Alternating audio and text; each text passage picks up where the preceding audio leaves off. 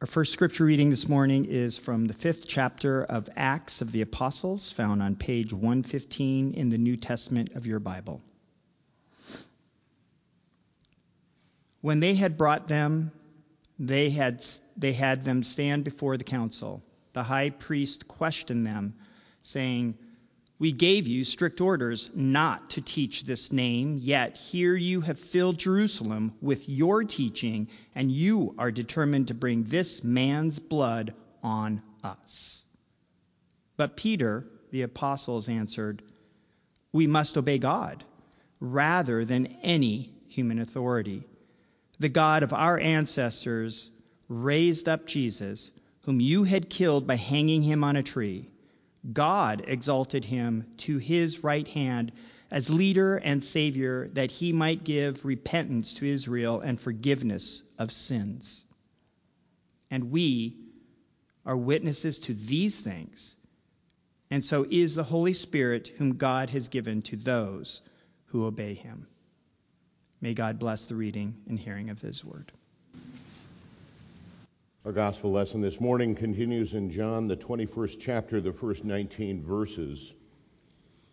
After these things, Jesus showed himself again to the disciples by the Sea of Tiberias and showed himself in this way.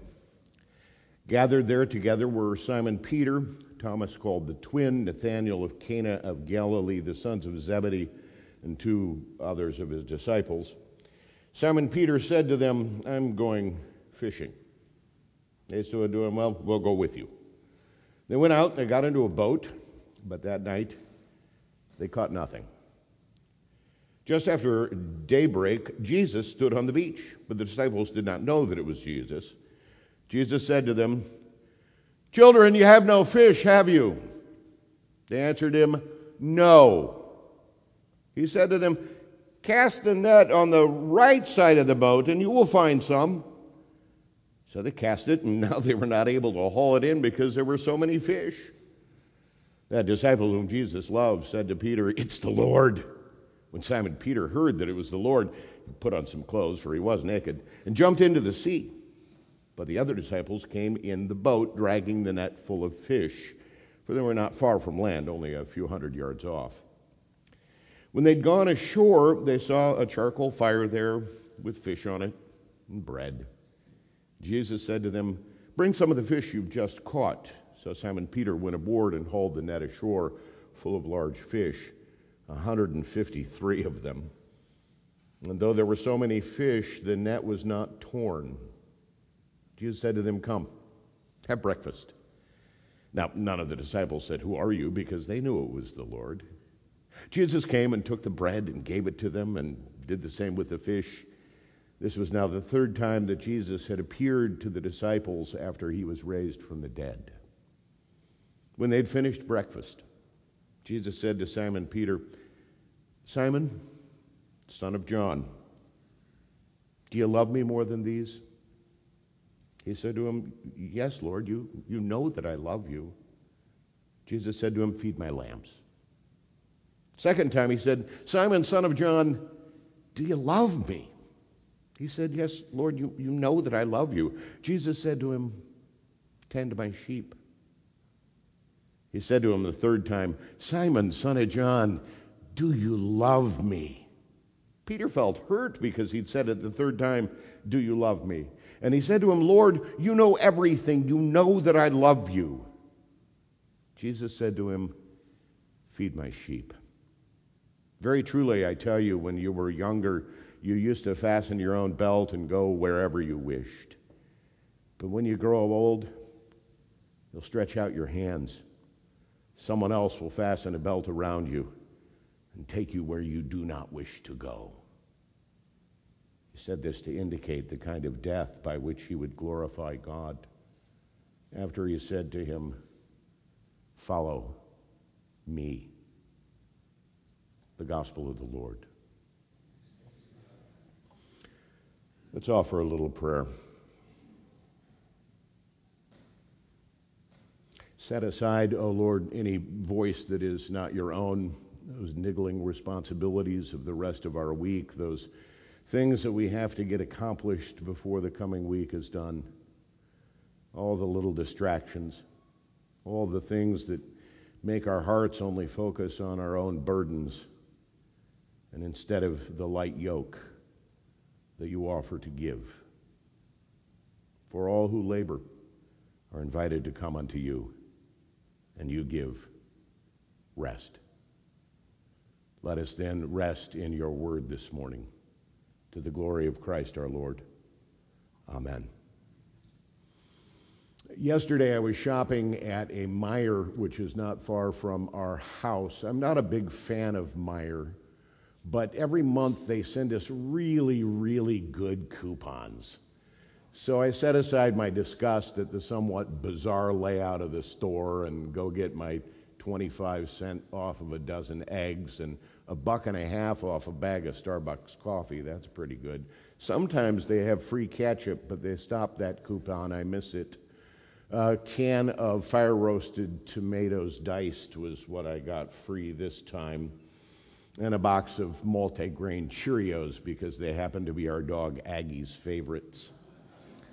Towards the end of the aisle, uh, and of course, is one of those stores that sell a little bit of everything, you know, auto parts and television sets. And at the end of one of the aisles was a pallet of deeply discounted Easter candy. And so, of course, I walked around it. Any of the candy that I wanted was not in the deep discount bin for Easter candy. The little robin's eggs that come in the carton that looks like a little milk carton that are actually kind of slightly candied malted milk balls. Love those things. No, they didn't have any. Cadbury eggs were long gone. All that were left were the chocolate bunnies that kind of looked like their ears had already gone dusty white. Um, and M&Ms that were in pastel colors, which oddly enough we don't want to eat any other time of the year. It was pretty clear that Easter was over. Now, I'm a bit of a sentimentalist for weird things. I always feel bad for the Christmas trees that didn't sell. You know, in that week between Christmas and New Year's, you drive past a lot and they're still bundled up. They got chopped down but never were celebrated as the middle of someone's living room, and so they just go straight from the lot to the wood chipper and become mulch. I feel bad for them. I feel bad for the pumpkins on, on November 2nd. You know, they're they're out there and they're allowed to just kind of get mushy and soft. I, I, if I had if I had the same same compassion for people, I'd probably be a better pastor. But these inanimate markers of, of time and, and moving on. Oddly enough, even though Easter has been com- completely pushed to the deep discount bins at the store, you come back to church and we sing songs all over again about the resurrection. We have these stories about Jesus reappearing as if for some bizarre reason we still think that Easter is relevant. It's over. Put the spring decorations away, set them aside. We need that space for sunscreen and flip flops, right? But in the Christian heart, we're still going on and on and on about this He is risen indeed thing. Church seems a little slow on the uptake, a, a little lame. We keep saying Christ is risen, and frankly, the rest of the world uh, is over it. This morning we have another one of those post resurrection stories. It's one of my favorites, by the way. In 21st chapter of John, Jesus had appeared to the disciples twice. Once on Easter evening when Thomas wasn't there, and then he came the following week for Thomas to be included. And now this week, um, the disciples have been sitting around doing nothing, and they've got to come up with something to do. The owner of the upper room at some point is going to be asking for the rent that is due, and they've got to figure out how to eat. And with Jesus only popping in now and again, they can't rely on that to be invited to nice banquets again or people's homes much longer. Life has to go on because that is exactly what life does.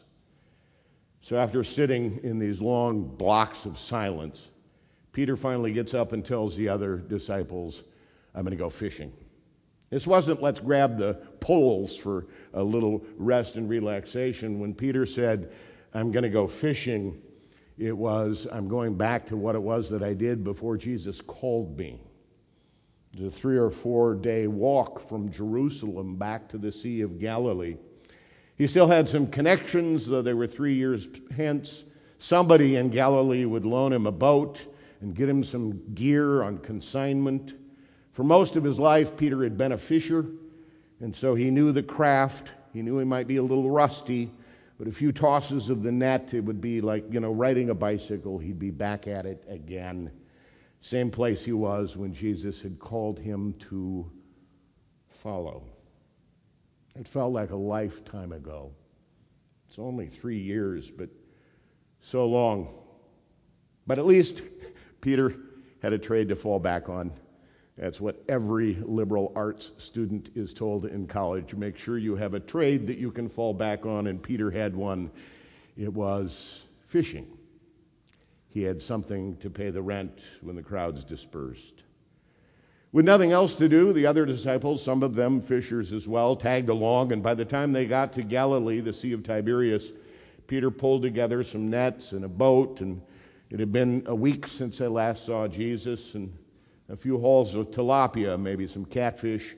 Uh, they could uh, courier the upper room rent back to Jerusalem and set up shop there next to Zebedee's old share. He's risen indeed, but somebody's got to pay the bills. That was the plan, at least. So Peter had forgotten how hard life was on the fishing circuit all night, all night, all night in the thick, wet summer air. The way that the nets cut deep calluses in your hands, his thumbs beginning to blister as the coarse ropes of the casting net cuffed against his, his hands with each throw. Toss. Wait. Pull.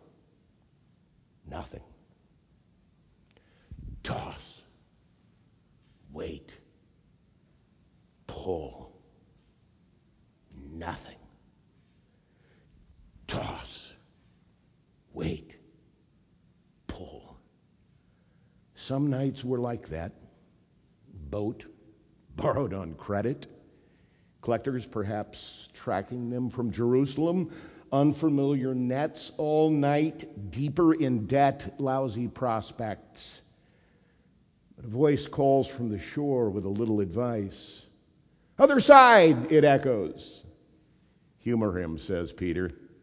Shift the sail flip the nets so that the tossing weights would go off in the other direction. It wasn't a simple tack of just turning, it required repositioning 180 degrees, everything in the boat to rearrange it so they could go off the right side instead of the left. It ended up meaning he was tossing with his weaker throwing arm, like pitching with your right hand for eight and a half innings, and then in the bottom of the ninth, throwing southpawed. But what do you have to lose? Hadn't caught anything anyway. Humor the guy. And that's where the story gets interesting.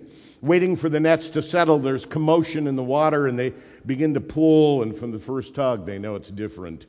Peter makes the connection. Someone says, You know who that is, don't you? He grabs his jacket and ties it around his naked waist and swims to shore, the other disciples tending to the massive haul of fish lumbering the lopsided boat toward shallower water so that they can shift the catch into the hull. Their temporary debt problems are solved. They could take care of the balance of their bills in Jerusalem and they'd have some left over. 153 fish. No damage to the nets. They'd even get their deposit back. It's Jesus, says Peter. I love this story. I love this story, and it's actually not the great catch of fish that stands out for me. It's that in all of this, Jesus made breakfast. Risen Lord or not, Jesus knew they'd be hungry. All night, nothing. And when they finally recognize who is shouting instructions from the shore, the next thing Jesus says, I've made you some breakfast. Clean some of the fish you caught. Bring them over here. The coals are just right. You can cook them for a little later on today. Then there's the post brunch conversation. Jesus has taken care of breakfast, and, and the other disciples have gone, no doubt, to the vendors to cover the boat fees and clean and return the nets and settle up accounts with the fish vendors that are heading off to the local markets. It's just Jesus and Peter and a smoldering fire. It's a only private conversation that Peter has with the risen Jesus. Ever since that whole denial thing that happened a couple of weeks before, Jesus knows Peter has a choice to make. Three years ago, Jesus called Peter on this very spot. Three years ago. To put that into a little time frame, you need to know that tomorrow is the anniversary of our first in person worship since the pandemic. Three years ago was the last time that we gathered for worship in May. Three years ago. That's the time that Peter had followed Jesus. That very spot, Jesus said, Follow me, and I will make you fish for people. That time, Simon dropped his nets and got a new name, shifted from Simon the fisherman to Peter the rock, headed off for adventure. Except this time, three years later, Peter knew the price of following. It wasn't going to be all banquets and healings and adoring crowds and making fun of the Pharisees and laughing with children. Cost Jesus his life and the end game for the followers could very well be the same. This time, Peter's eyes were wide open. So when Jesus asked him, What do you love, Peter? What do you love? You love me more than these? Do you? You love me more than the boats and the nets and the fish and the familiar and the safe and the trade you know? What do you love, Peter? Peter stammers a bit. He doesn't like the way that Jesus has phrased it as a question. Peter asks Jesus, What's your passion? Is it following Jesus? Peter deflects and says, You, you, you know I love you. We, we did all that together. You, you know I love you. Jesus asks again, Peter, what do you love? Do you love me? Or do you love fish? Do you love following? Or do you just want to play it safe? Do you want to look after my sheep, or do you just want to spend the rest of your life cleaning tilapia? What's it going to be, Peter? Three times Peter evades. It was good. And Jesus. And there's a reason the old Easter candy has to be moved on. Stores thrive on tomorrow's sales. That Easter stuff gets in the way. It's fishing season now, folks. No more spring. It's summer. What are you shopping for? You don't need the Easter decorations. Except there's this really nagging question about values. What's, what's important? What matters in life? Yeah, the bills have to be paid. Somebody needs to cook breakfast, but what's important? I don't want to end on an opaque note. And I want some sort of mist to come off of the lake and mix with the smoke fires of breakfast and have you say, well, that was an interesting picture. I don't know what it means. I don't want you to puzzle about fish or sheep or what 153 means. I want you to think about what is important here. It's about where your passion lies. It's about what you do. And it's about what you love. It's about who you are and whose you are. The church keeps clinging to Easter because every morning Jesus asks, Do you love me more than these? Do you love me more than these? Will you follow? Will you? Amen. Amen.